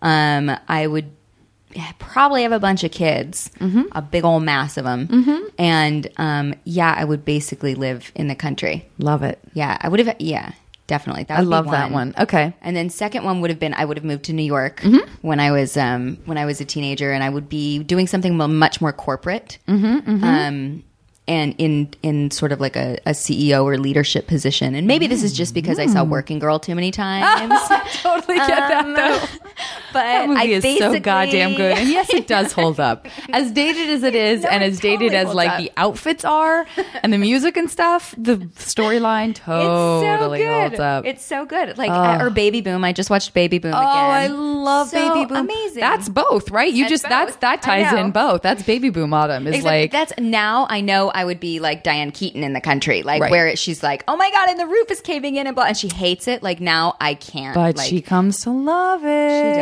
does. with her baby food But company. that's because she's running a company while she's living out there. So Yeah. it is. It's the best of both Yeah, worlds. and both I would, worlds. me now, I would need both. yes, I- yeah, yeah. Um, and third alternative, I mean, what would the third one be? Oh my goodness. I've got a girlfriend who has a really cool job right now that I think would be a really amazing life in another world. She's um, she's a showrunner on Ocean Mysteries. Oh. and um, so she sets up these amazing shoots all over the world to explore. You know, these they've got these humpback whales that they're studying. Yeah. and so she's always posting these pictures like, "Oh, I'm in New Zealand, and here's like a crazy stingray," or so you know, Yeah. whatever it is that she's seeing, and it's just this really That's neat really adventurer's cool. lifestyle Okay, so we'll just we'll, yeah, we can put in adventurer, Adventurer. basically. Yeah, like some sort of you know That's great. adventurer. Yeah. That's she that, does. That's that have, she gypsy, does you know, have without, a super without cool job. roots at Oh, all. yes, indeed. Yeah. Oh, I love it. Um, okay, what about you were talking about things that you um, that you made sure to pursue, uh, like horseback riding and singing. What if you had more time? Would be three new kind of um, lessons, like hobbies, things you could be taught by someone else. That if you had all the time in the world, you could become great at with through you know through being like Oh trained or whatever. Um, Photoshop. That'd be number it. one. I'm obsessed. I would love to be That's a a great really good specific designer. one. yeah, Yeah. that's been one that's been on my sort of bucket list for the last three years, and this is the year I finally did start learning how to use it. Okay. but I'm not. It's frustrating. I- yeah. you know, learning learning new skills is frustrating. Yeah. and um, I don't have the time to be as good at it as I would like to be. But Yeah. I would. I, I feel like I would be a great graphic designer. Love that. That would be number one on my list. I love that. What else would I really, really want to learn how Like to a do? hobby I'd or like a- like to, I'd love to be in better shape. Like, Great, great. I'd love to be able to just be super strong. You know what I'm putting on here? prison cut. like if you had all the time in the world because you were in prison and you were just getting cut. I think for me, it's mostly more about like being able to be athletic. I've never Yeah. been athletic. Yeah. You know, I was a dancer and definitely like there's an athleticism that comes mm-hmm, with that. But mm-hmm. I would love to be one of those people, and this will never happen for me. Like I, this is complete fantasy version of me that I would love to be one of those girls who just is able to just like go out on the soccer field and like, you know, just rock it and is mm-hmm. just a sporty girl. Can somebody teach? I don't think somebody could teach I gotta be me. honest with you. I never thought of myself as sporty either. And something happened when I moved to LA where I went from San Francisco where I literally did no exercise except yoga. Because I was walking everywhere. So in your mind, and I, and you're in your working out, twenties, and you're it's like. I don't need to do this. Yeah. And to like now, my favorite stuff to do is all like riding. Like I have to ride my bike every day, and I if I can love work that. in playing tennis, that's great too. I didn't play tennis when I was a kid. I had to learn how to play tennis like five years ago, but I fucking love it. And like amazing. stuff like that, where like it turns out I love kayaking. Like I keep adding to these ath- like these You're athletic turning into a sporty, sporty things. girl. I keep adding these things that like I never thought I would be okay at or decent at enough or like to have the Yeah. even a lot of that stuff is almost I mean hand eye coordination is a big kind of obviously a big deal but two a lot of it is just like endurance and stamina and if you can if you do one thing like that involves your heart rate being up like for me cycling for an hour a day Yeah. that translates to being able to like play tennis pretty well because your heart isn't like right. what's Right. going on you know and and so i'm not saying i could go out on the soccer field and like be amazing but i think i could i could hold my own even just in the running back and forth across the field because that's in good shape. exhausting so i think that like once you kind of step it up in one way you find out and i think it gives you a different kind of confidence and Yeah. i wish that i would have had a stronger understanding of that when i was younger i wish that I, someone would have told me that because when I look back at my friends who played softball every week or who were on teams like that, when I was taking dance and music and Yeah. all that, that it does make you feel walking into a different kind of sporty or outdoorsy situation more confident. Like Yeah. I'm more com- I was so confident getting into a kayak, having no experience being in a kayak, but I just felt like I'm sporty. I can do Yeah, you can handle your body. It's like a totally different person. So, Yeah. my point being, it could happen for you. If you, even if there's one thing, even if you started riding again, or if there was Yeah. one thing that you did take lessons on, I bet you would, that would cross over in ways you didn't expect. I bet I bet you're right, and I'm hoping I'm hoping that having kids and having an active family Mm-hmm. is going to propel me in that direction. And my husband's a former professional athlete. so Oh, wow. I didn't know that. would That's like cool. have more. He was a runner for a long time. Okay. um, and that's what he did when Yeah. we like that was his job. So. It's like I'm surrounded by sporty people. I feel like if if I was ready to sort of bring that into my life, I could do it. I think I I think I'm in. I am in. I'm in. I'm well, this mash game could be the beginning. Could be the beginning. Maybe we'll see. We'll see. Well, I think I'll probably have to wait at least another what four six months until. Yeah, until you don't have to. You don't have to make this decision right now. Um, and then what would be the third one? What would be the third? Okay, some. Mm, this is a really. This is tough. I mean, I would love to go back to voice lessons. I sort of like go off. It's not a very. This isn't a very interesting answer, but it's sort of like an off and on thing for me. I go for a while and get back into singing and do. I just did a musical like two months ago, and then I haven't like sung once since. Yeah. So, but um, I, you know, I would love if I was able to make that more of a regular That's part of my life because I love doing it. That's totally fair. I didn't ask you to come up with something that was unreasonable or like completely cockeyed I like I crazy. to give you an answer like, oh, I wish I could be like a like. I a wish I knew Fe how to make astronaut. thimbles. Really? No, that's not, that's strange, but that doesn't mean that it's more interesting. Um, okay, what about um, what else did we talk about today that I want to incorporate in? Um, what about three things that you wish you weren't afraid of like anything that you could be less you could be more fearless about in the same way that you were fearless about riding those roller coasters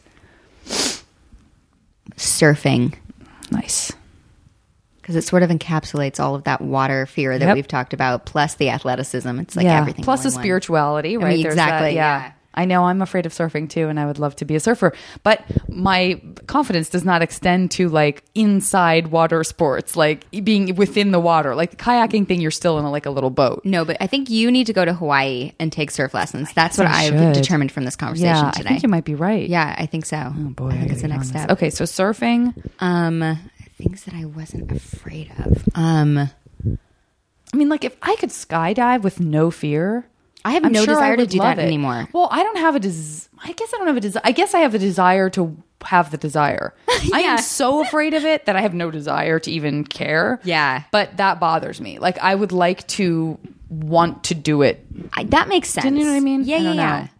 Not saying that you need to, but I, I'm definitely. I thought about it. I'm looking at you have a you have a picture over here that has a lot of sky, and I'm like maybe skydiving, and I'm like no, no Mm-hmm. Yeah, no, still- that's totally fine. Past, past that. Not into it. Um, I, yeah, I really just think it's probably like the water and athleticism combination. Mm-hmm. Um, but I don't, I don't know that I have three necessarily. Let me. uh, Um, gonna- oh, like I don't like the snow.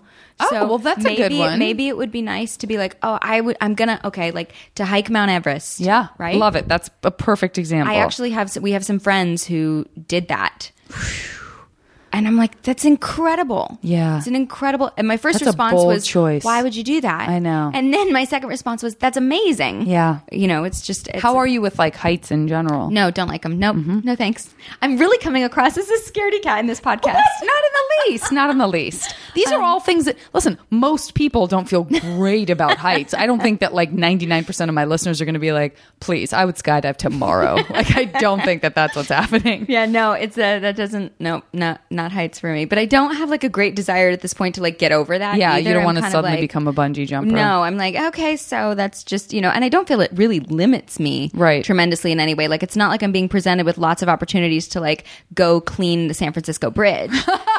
you know, like I don't think I'm missing please, out. please clean the Golden Gate, please. What about like um? uh, This is what just uh, popped into my head is like this isn't even like a thing that would make me that would vastly improve my like adventurous life. Speaking of things like the voice, where you're like this is kind of boring, but it really bothers me that I'm so uncomfortable around certain insects. Like I just don't want to be that uncomfortable. Like I am so sc- these guys are so tired of hearing me talk about this. But like I am still in life in my life I can be around spiders and handle it. I don't like it. I don't and I'm not talking little spiders. Like little spiders no big deal. But like those big garden spiders that are black and scary looking, oh, black yeah. and orange that come around this time of year. They Oh, give yeah. me the willies. I have to like move past like a, a revulsion that I feel, a little bit of like a t- stomach turn, like I'm going to throw oh, up for a Oh, second. I don't like that. I wish that I felt nothing about them at all. I felt it. I wish I felt completely neutral about them. And I still have the number one nightmare I have, which isn't to say that I have a lot of nightmares, but the number one I- nightmare that I consistently have had my whole life is spider dreams. Really? They're just scary spider dreams that are going to like bite me and stuff. oh my god. So I would like to just that's an example of something where like I would like to be able to like be in a jungle somewhere in the middle of nowhere and know that there was huge banana spiders there, for example, if I was Yeah. like in Vietnam and there were like spiders the size of my hand and just be neutral about it. Just be like, they're not gonna hurt me, I'm not gonna hurt them. That's a that's a good goal. Yeah, I don't even know how we how you would like work to overcome that. I don't either. I don't know. Exposure sh- exposure therapy? No, thank you. No, no, because that would require you to actually be around the spiders. Yeah. Yeah, no, that's kind of. Uh. uh Um. I'm, I'm actually I'm, I'm okay with bugs. Like I don't have a big thing with Yeah. bugs, and I don't know if it comes from camping so much growing Yeah. up and just like literally waking up with spiders on. Uh, you know, I know. Yeah. I know, I don't wanna actually go got, I got bit by a brown recluse. You I did? did when I was 12 at this Girl Scout camp, and my legs swelled up. And this is hilarious. Now I'm like the fact that my legs swelled up huge. My mom was just like, "Oh, just stay home from school." like I did not go to a hospital. Someone else, oh God, you guys will know this and I can't remember. Someone else has been bitten by a spider and was paralyzed. Oh my God. Somebody else who did the podcast really early on was paralyzed for like a couple of months or something It's, from being I bit mean, by a spider. spiders can be pretty. I mean, in brown recluse, that they, you know, they kill people, which I only found out as an adult. Didn't know this at the time. Wait, they say out- that we don't have brown recluses in California. they do in California. Yeah, yeah, yeah. No, they oh, do. Oh, I hate when people say that we don't have them. They do. No, but I have like because it, I have like a little hole in my leg from where it was. I'm going to show it to you. Please do. Yeah, but yeah. So I don't know. I don't have maybe because I've already like kind of done that. And I'm you kind lived of like through it.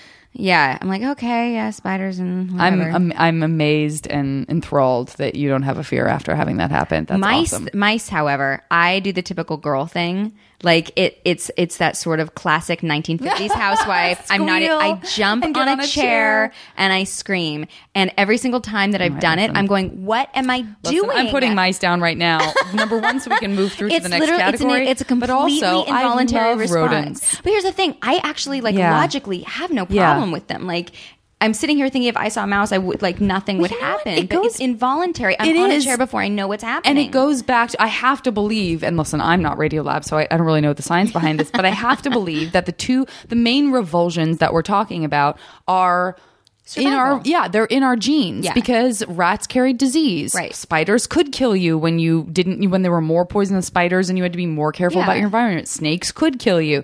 So people who have those fears, they're such old, old kind of wonderfully genealogical Right. fears that we carry around with It's us. like I feel like there's not really anything to be done about them. Like they're supposed to be yeah, there. they're innate. Yeah, exactly. But maybe supposed to feel like another hundred years from now, no one will fear. Like depending on like maybe no one will fear spiders because truly spiders just are not a threat, and maybe rats Mm. aren't just just aren't as much of a threat. But that you know anything that that sort of I don't know. We'll see Yeah. when we're all just living in floating When brain we're all tanks. here a hundred years from now. Yeah, when we're all here, we're all we'll all get back together and talk about this. um, okay, what about um, three types of like this kind of goes along with your your other life in a way, but like three styles of dress that don't really make it into your normal day to day routine, but that would sort of like somehow in this other life of yours, you have the occasion to wear could be very old period costumes. Let's God. pretend that all of them are comfortable, so it's not really about discomfort. Okay. just about like the way something looks. That um, I, guys, I'm not even drinking a, a bubbly beverage. I don't really know why I'm burping, but I have no excuse. Today. Okay, you know what I really want to wear? Like, okay, like Dian Fossey in Gorillas in the Mist, or Mm. like that kind of like like out of Africa, like somebody who's on safari. I want the head to toe, like Love it. khaki, and I want that head to toe khaki ensemble. Totally get it. Yeah, and I want the little like you know fold up sort of straw and leather desk that goes with it that Yep. you kind of carry as a Yep. backpack. You, it's, it's almost like you want stuff. like 1980s Banana Republic. Remember? Remember when Banana Republic really was like white T-shirts that had like Oh pencil sketches of like giraffes on them, and everything Oh was like God. khaki pants. Okay, I like it a lot less now that you said that. no, it used to be Banana Republic used to be a completely different I company. know, but I'm thinking more like I know, 1940s. I know, of Like they're almost the like sort of like jodhpurs. Yeah, exactly. exactly. No, I'm teasing. It, definitely, that's not Banana Republic, like but Safari clothes. boots. Completely agree. Yeah. that's a great look. Safari like look. a like a white linen shirt that's just like Uh-huh. effort, effortless, and like those jodhpurs and Oh, like yeah. some great boots Yep. and the fold up desk and like Totally the leather bound journal. Yep. and the magnifying glass. I want that whole look like I got in my closet now. I got it. Okay, that just gave me another cool idea too for a different category. Okay, so safari clothes. Um, Safari clothes. Um, let me. I mean, I do already sort of dress like this, but I wish I had more. I wish all the stuff that would actually like make me look like this would just show up in my closet, Mm-hmm. like um, French tomboy gamine.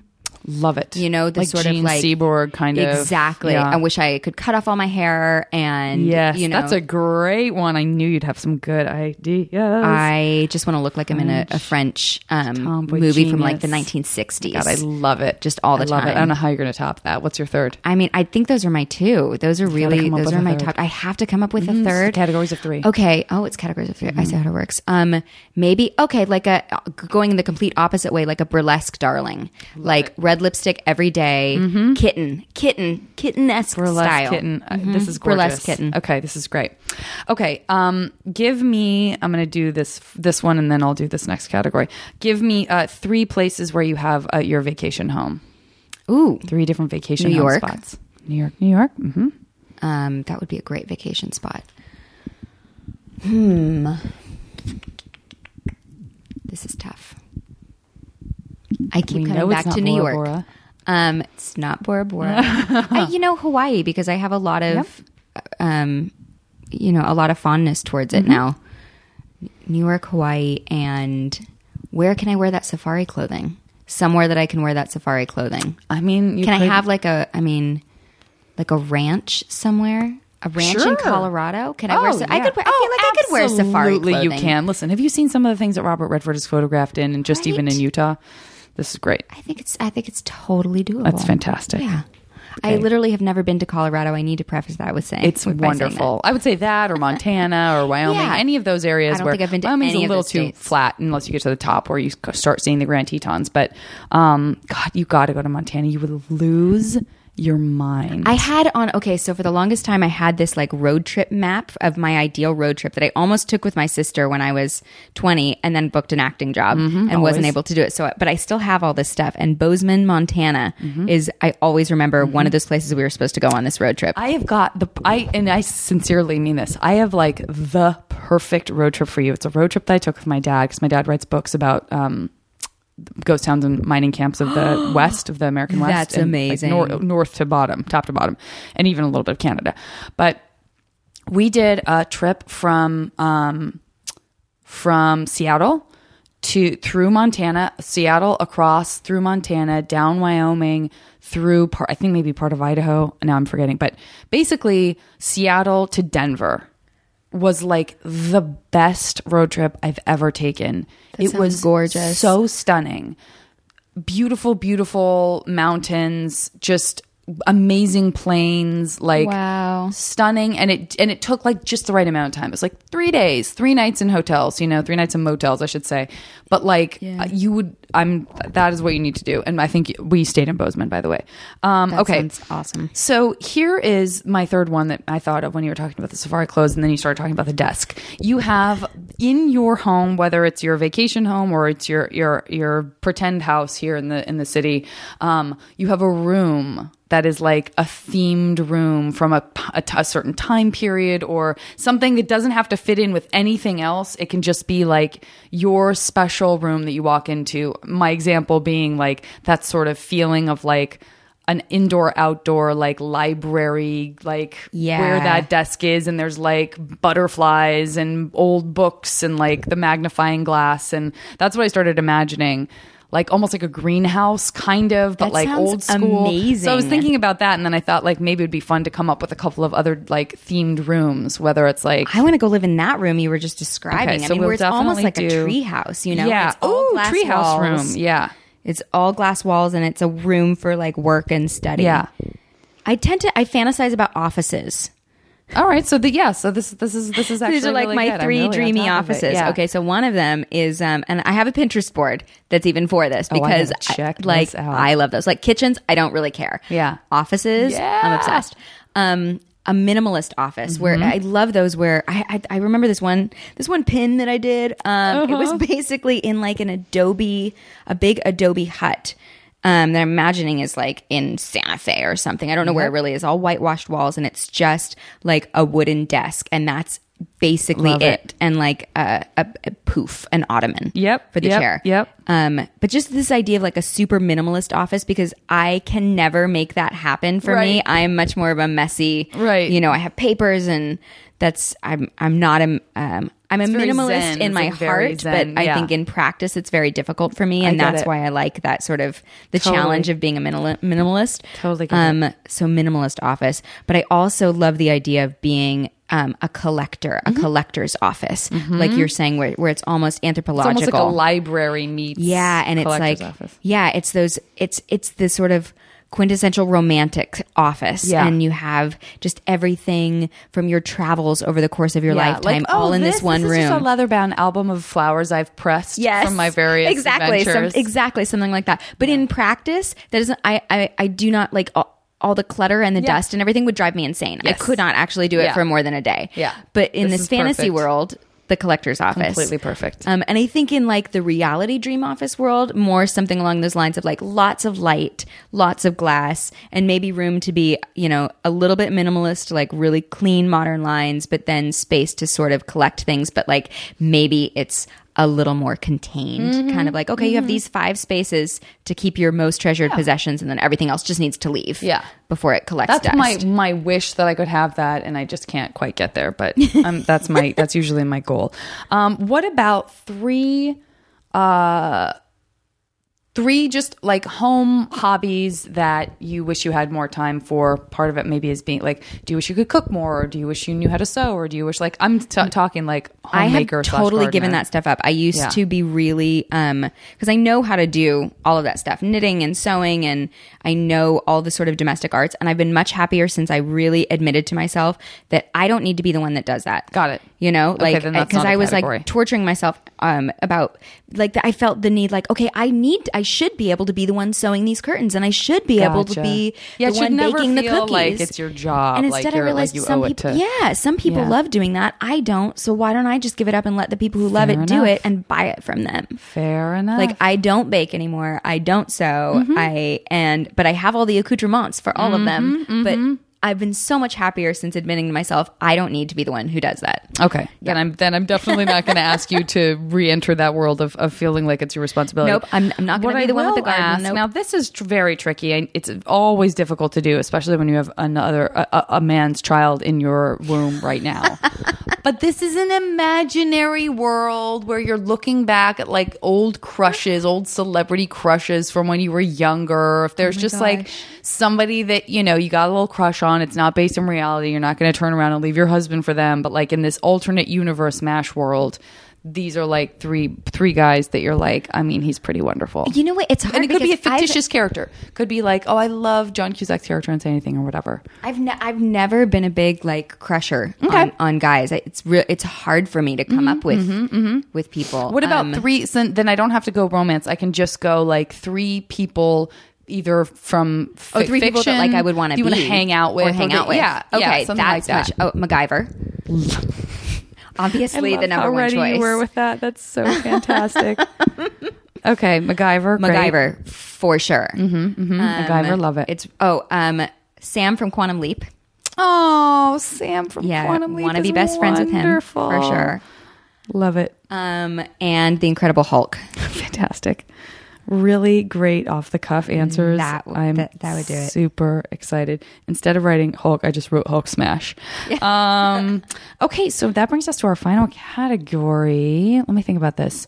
Um, you are you created something three things that you love they could be inventions they could be buildings they could be works of art they could be novels they could be films you're responsible for three things that that Oh, pe- we think that good you know we think that uh Francis Ford Coppola directed The Godfather, but really you directed The Godfather, or you know, or we think that um, Can it be things in the future too? sure, sure, why not? Absolutely. Oh my gosh. Okay. Um I would love to be part of creating better maternity paternity care in the United States. Mm, that's brilliant.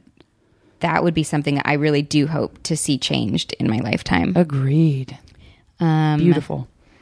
that would be number 1. Um number 2 it'd be better design options available like at Target. Like I it drives me crazy. I, basically this comes out of the fact that it drives me crazy that I walk into Target and my son wanted a shopping cart, like a little kid's shopping cart, and they all were pink. Yeah.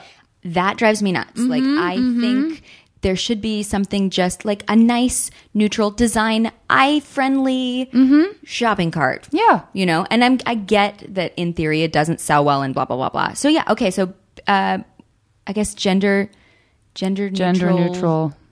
Pretty designs for everybody. Love I it. just I just hate that you have to go to this high end store to get something that doesn't like sear your eyes. I agree. Yeah. I think that's a great one too. Great one.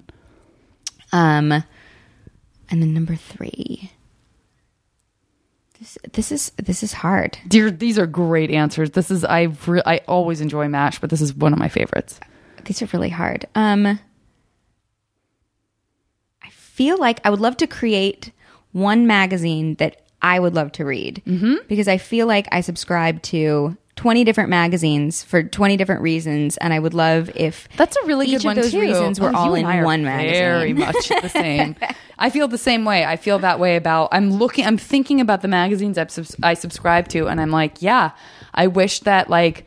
I don't read a real simple and feel like I've satisfied my need for a magazine. I need to like also read Elle and also read Sunset, and it would be really fun to just have like a tome. I of, want like, all of those. I wanna choose the Yep. categories that you want. Yep. I love this so much. one. Oh my god, this might be. I have to say, in a weird way, this might be the match because I've never played for myself my own Mash game, and this this is dangerously close in a lot of ways to like. I feel I'm going to be satisfied on a personal level by the way this mash game uh, pans out. Okay, so without looking, Okay. tell me when to stop. Stop. One, two, three, four, five, six, seven. Okay.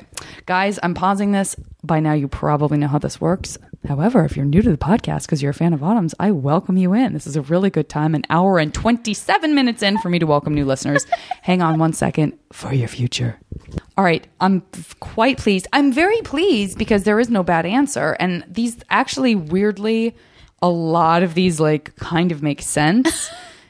altogether, um, which I'll see why in a second. So I'm I'm not unhappy with any of the choices. However, I loved all of the options so much that every time I had to cross anything off, I was like, oh, because they're all wonderful. I love it. Um, but you'll see how eerie this one is in terms of like.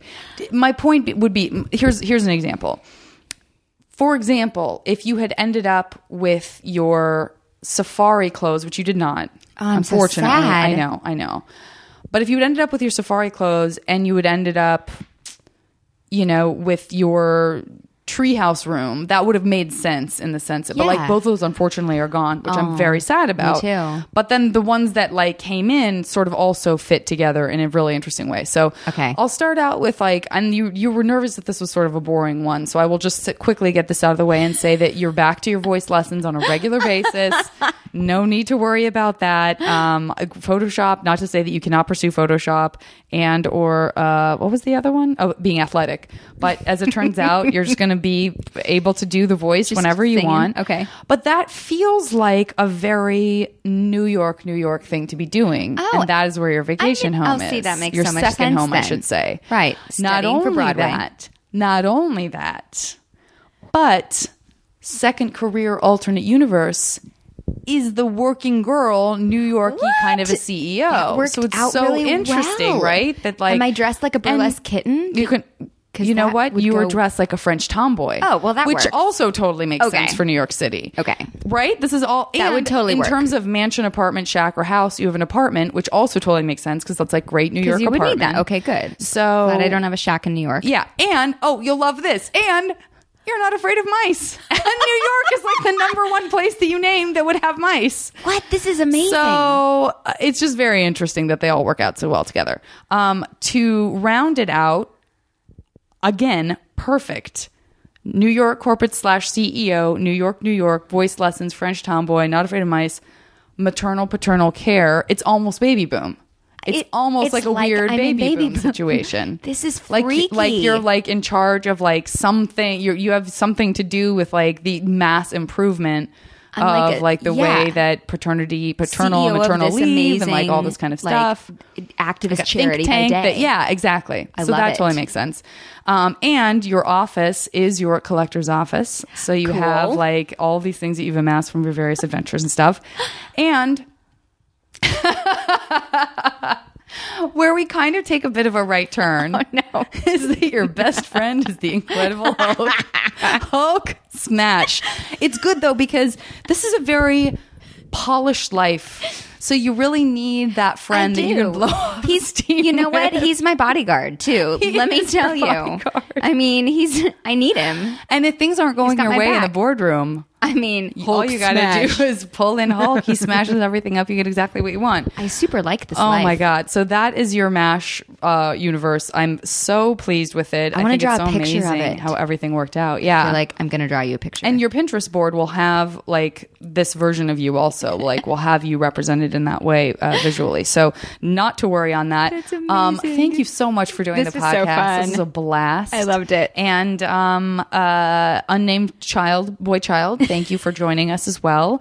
And um, you really like broke the the rule that I have by being here with a with a boy. Although I guess Susan Orlean's son was running around and was technically kind of on the podcast too, as he assembled my Star Wars AT-AT. Um, so uh, so guys, thanks for for tuning in. Um, I say that like you, it's a radio and you have to turn a dial, but uh, pleasure having Autumn. And um, anything else we need to say? Thank you so much for having me. This was so fun. guys, we rocked it and we rolled it. See you next time on the podcast.